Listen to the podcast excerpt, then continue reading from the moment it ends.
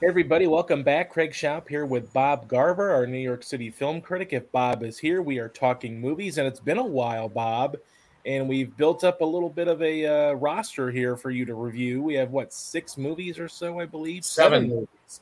Seven movies. Seven movies, including six that I've seen in the last five days. Wow, you've been on a roll. Uh, I know you're getting ready for Oscar season, and we'll be talking towards the end there about some of the Oscar contenders. But we will start with a couple of newer releases. The uh, first one, just in time maybe for the Super Bowl, is 80 for Brady. Bob, tell me a little bit about 80 for Brady. Okay, it's about a uh, set of four friends. Uh, let's see if I can remember these in alphabetical order. It's uh, Sally Field, Jane Fonda, Rita Moreno, and Lily Tomlin. And um, the uh, four of them uh, go on an adventure to the Super Bowl. Yeah, an adventure to the Super Bowl to see Tom Brady because they're all big Tom Brady fans. And uh, they get into some uh, shenanigans down there. Uh, there's problems with the tickets. Uh, they enter a football throwing contest. They enter a spicy wings eating contest, and they even have a an effect on the outcome of the game. Wow. Um, it's it's a it's a super cute movie. Um, you know, it, re- it relies on the chemistry of the four leads, which is which is good because they're all delightful here. Um, you know, it's it's a real crowd pleaser of a movie. Uh, I, I saw it with a really good crowd, and that always helps. Right. Yeah. Um, yeah, Were you- were yeah, they, were, they, were, they were cheering and awing throughout this movie. Um, and uh, that's that's the way to see this movie. Really, is is with a group. Maybe um, maybe if the family is together, uh, you, you can all you can all watch it together uh, and and enjoy it. Nobody's. I don't. I don't picture anybody hating this movie.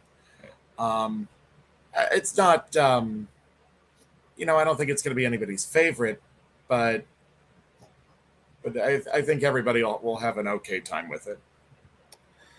You know, were you surprised maybe that you uh, enjoyed this a little bit more than you thought? Or, I mean, Not really. I mean, I, I know all uh, all four leads Sure. are capable of bringing charisma to, to these roles, and it's uh, it's definitely a definitely a light movie.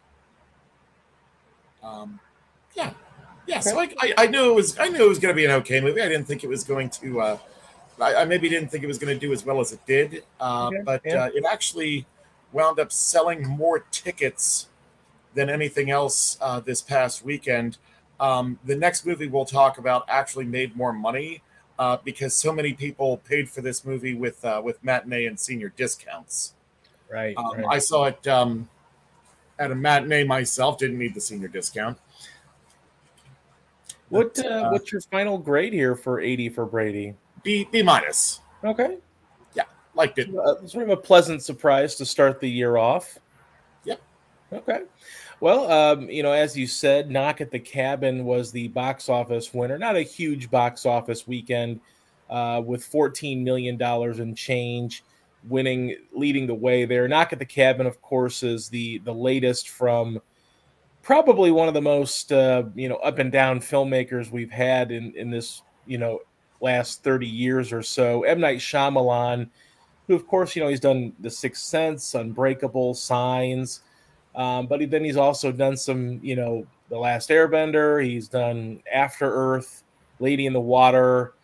Uh, there's a, a list of of really not so good movies. So I ask you, Bob, is Knock at the Cabin a uh, a little bit better Shyamalan, or is it kind of in that same? He needs to maybe stick to TV or do something different. Well, it's not the disaster that Last Airbender was, but it's it's not one of his better ones. Um, Mhm. Even even something like Glass, I would say, might be might be better than this movie. But uh, it's about a uh, group of four kidnappers that kidnap a family of three at this uh, well titular cabin, and um, they tell the the family of three that if they don't willingly sacrifice one of their own members, uh, the world will end. That everybody else will be consumed by the apocalypse. Mhm. Um, and it's based on a book, and I think it it probably worked better as a book uh, because the reader can stop and you know think about how they would react in in this situation, given the given the information at hand. Uh, you know, but the movie can only go in in one direction. It's actually a pretty boring direction. Mm-hmm. I thought, um, especially given if, if you've seen the second trailer, which gives a lot away. Uh, there's there's not a lot uh, that's surprising here.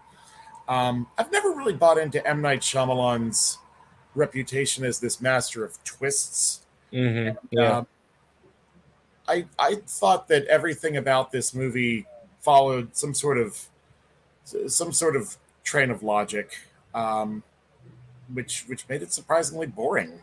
Yeah. You know, one of the issues I have I've had recently with Shyamalan, and and primarily last it was two years ago with Old, the movie where people go to this vacation destination and begin to rapidly age. Not sure if you saw it, but it was it was kind of one of those those movies where it's an interesting premise and the execution just isn't there. And I think primarily it's it's a execution issue on Shyamalan's part. And I and I've got I'm getting this sense now, especially recently with Shyamalan, that a lot of his movies might be better off in the hands of other directors. And I think that's a bad omen for a director when you can say, oh, well, if another director had taken this project on, it, it probably would have been better. And this sounds a little bit like that, where maybe it's an intriguing premise, but you know, maybe a, a more skilled director could bring more out of the book or bring more into this movie to make it more interesting. And like you said, maybe a little bit less, you know, procedural in, in nature as opposed to maybe twisting it up a little bit, maybe you know, shooting it differently, whatever it may be. And I, I think that's one of my biggest criticisms of Shyamalan recently is it just seems like and that's kind of a bad thing. Like you, you never want to be an actor saying, "Oh, well, if another actor was, could you imagine if that actor had played that role?" To me, that's like the the same thing. Where could you imagine if another director, a more skilled or more you know in tune director, might have taken on a project? I don't know what your thoughts are. I don't know if you saw Old or if you've. Oh, I, I saw Old. Yeah. What What did you think? I don't. I'm not. I can't remember if we talked about it or not. But what did you think about Old? I didn't. I didn't think it was better. I think it had a lot of the flaws that, that you're talking about. But at least that one had the decency to be crazy. right. You know, you never. You you didn't forget Old. Um, but Knock at the Cabin's pretty forgettable. Yeah. And I think with Old too, I, I kind of just was enamored with how poorly it was shot. And I know you were you're trying to rapidly age these people to where they're going from essentially a toddler to a teenager over the course of like one scene. And and that made could have made it difficult for you to shoot but the way he shot some of the sequences just it looked like he didn't know what to do. So he's like well let's just shoot their shoulders and their voices changing. And then you know at the end of it we'll see a different person lying there. And it just it didn't make sense. It was just poorly executed. And and it was it was interesting. It was an interesting premise, which is why I kind of wanted that movie to be a little bit better. And it kind of sounds like this is you know more of the same from Shyamalan. Although I've heard really good things about his Apple TV Plus Servant, you know, his uh, show that he's done now three seasons worth. So maybe maybe he's better off in TV where he can slow burn things and and let things develop at a little faster, you know, a, a, little longer pace as opposed to hour and a half movies, or in this case, hour and 40 minute movies. Uh, right. Well, this movie does. Um, uh, it, it, also has some some weird uh, uh, cinematography decisions, um, especially when it comes to close-ups. There are a lot of super awkward uh, close-ups in this movie uh, that that are off-putting. Um, are, are, you saying that you would maybe prefer that he um, uh, stick to writing because he is a he is a writer director? I don't I don't know that I would say that because I I think it's also you know he, he might he might be a little bit better writer than a director at this point in his career although i'm not sure if the writing is that much better to where he could you know just write a bunch of you know things for better directors to direct but you know, it, it, it seems like this might be a little bit less like you would expect from Shyamalan, where he could put some twists out there and, and things like that. And, and it doesn't seem like he's really I don't know if I want to say lazy about his writing now, but you know, the way you describe Knock at the Cabin is that it's not really all that of a much of a twist or you know that classic Shyamalan "I'm gonna get you" kind of thing. So I, I just kind of wonder if you know maybe he's better off you know working on TV projects and you know being able to say I have more time to do things and I don't have to rush to an ending. I can build stories out. Maybe that's his niche. I don't know. Uh, maybe it is. What's your uh, final grade for Knock at the Cabin? C minus. All right. Well, next up, uh, we're going to be uh, talking about the uh, Indian cinema. This is, I, I, think, it's is it called Pathaan or I'm not sure. Pathaan. Okay, tell us a little bit about this movie. Uh, it's about a uh, an Indian secret agent that um, has been missing for two years and has uh, recently resurfaced because a, a, an arch enemy has resurfaced with with a virus that's t- um, capable of taking out a major city. In this case, Delhi um, and it's uh, basically like a Mission Impossible movie. Okay. Uh, with uh, with an Indian twist. Okay. Um, I'm I'm assuming you know some interesting action or cinematography. Anything uh, stand yes. out about this one? Yes, there are some there are some crazy sequences. Uh, there's a helicopter chase in a in a big warehouse. Um, there's a uh, fight on a highway. There's a fight on a frozen lake. Um, really great uh, heist sequence around the midway point uh, involving a, uh, a, skyscraper. I believe um, I believe Mission Impossible Four uh, had, a, had, a, similar skyscraper uh, sequence, right. Uh, and of course the uh, virus. Well, I, I, won't say of course, but the the virus storyline seems awfully familiar to those who saw Mission Impossible Two. Right. But but yeah, it's it's an exciting movie. Um, I, I did not see the uh, popular Indian action movie uh, RRR last year, right? Uh, but I understand that uh, it was it was a big hit for um, that that really uh, brings India into the uh, the action movie market, sure. even for American audiences. And this one certainly continues that trend. It made I think like six million dollars American its opening weekend. Okay. And uh, uh, yeah, it's just, it's just a uh, really fun movie. What's your uh, final grade? B. All right, fantastic. Well, we've got uh, four more left. We've got uh, Oscar season upon us. There are 10 Best Picture nominees, and uh, we are going to be talking about some of those. Women Talking is our is our next movie. This is one of those, you know, sort of end of the year awards darlings that uh, was snuck in there, and didn't really score a ton of nominations, but it did sneak into the Best Picture category um, among its two Oscar nominations. Uh, tell me a little bit about Women Talking.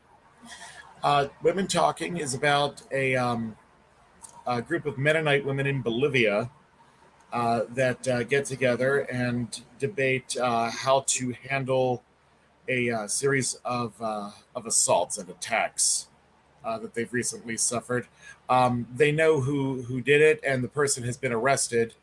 Um, but they he'll be out on bail soon, and they uh, discuss uh, what to do about what what ha- what they'll do when this uh, individual's released. Okay. And um, um, it's, yeah, it's basically should they should they stay and rebel or should they just pack up and leave this uh, this Mennonite community? Overall anything kind of stand out? I mean obviously this was probably more of a performance based movie a, a well written movie it's it's nominated for adapted screenplay. Um, overall anything kind of stand out for you? Um, you know not much of a vi- visual spectacle very dialogue heavy. Um, some some passionate opinions in there. Um, and obviously some some very heavy themes uh, not a very enjoyable movie, but I think a very important one because it's based sure. on a real life incident. Uh, and these uh, women certainly deserve to, to, have their voices heard. Uh, if anything resembling this actually happened. Yeah. Uh, what's your uh, final grade for Women Talking? Um, I'm going to give it a, a B minus, even though it is it is not an enjoyable movie by any stretch. Okay. Well, our next one is uh, a movie that I was excited to see over the uh, the course of the fall. Uh, Todd Field, who uh, I guess is on the uh, once every 15 years directors uh, list here. Although he's a fantastic director. If you ever seen Little Children, I love that movie. I love um, it too. He's back here with Tar, working with Cate Blanchett, which is always a great combination. Uh, this is a it's an interesting movie because I, I, think most people thought this movie was about a real person called Lydia Tar or named Lydia Tar, and that's not true. This is a made up character. And uh, tell us a little bit about this film. Uh, Cate Blanchett plays plays this uh, Lydia Tar. She's basically the greatest composer in the world, and um, her her career and life uh, fall apart after a series of accusations uh, of uh, sexual misconduct uh, towards um, towards people that she uh, may have groomed, uh, exchanging uh, sexual favors for for career advancement. Sure. Well, obviously, sort of a timely film with given you know given some of the things that we've seen recently, especially in Hollywood. Um, you know, obviously this is an actress, you know, an actress's movie. You know, Cate Blanchett nominated for Best Actress, and she is going um, to win. Right, and that's that's yeah the the overriding thought here. Um, certainly, it's it's nominated for Best Picture. Todd Field gets a direction and screenplay, uh, cinematography, film editing as well.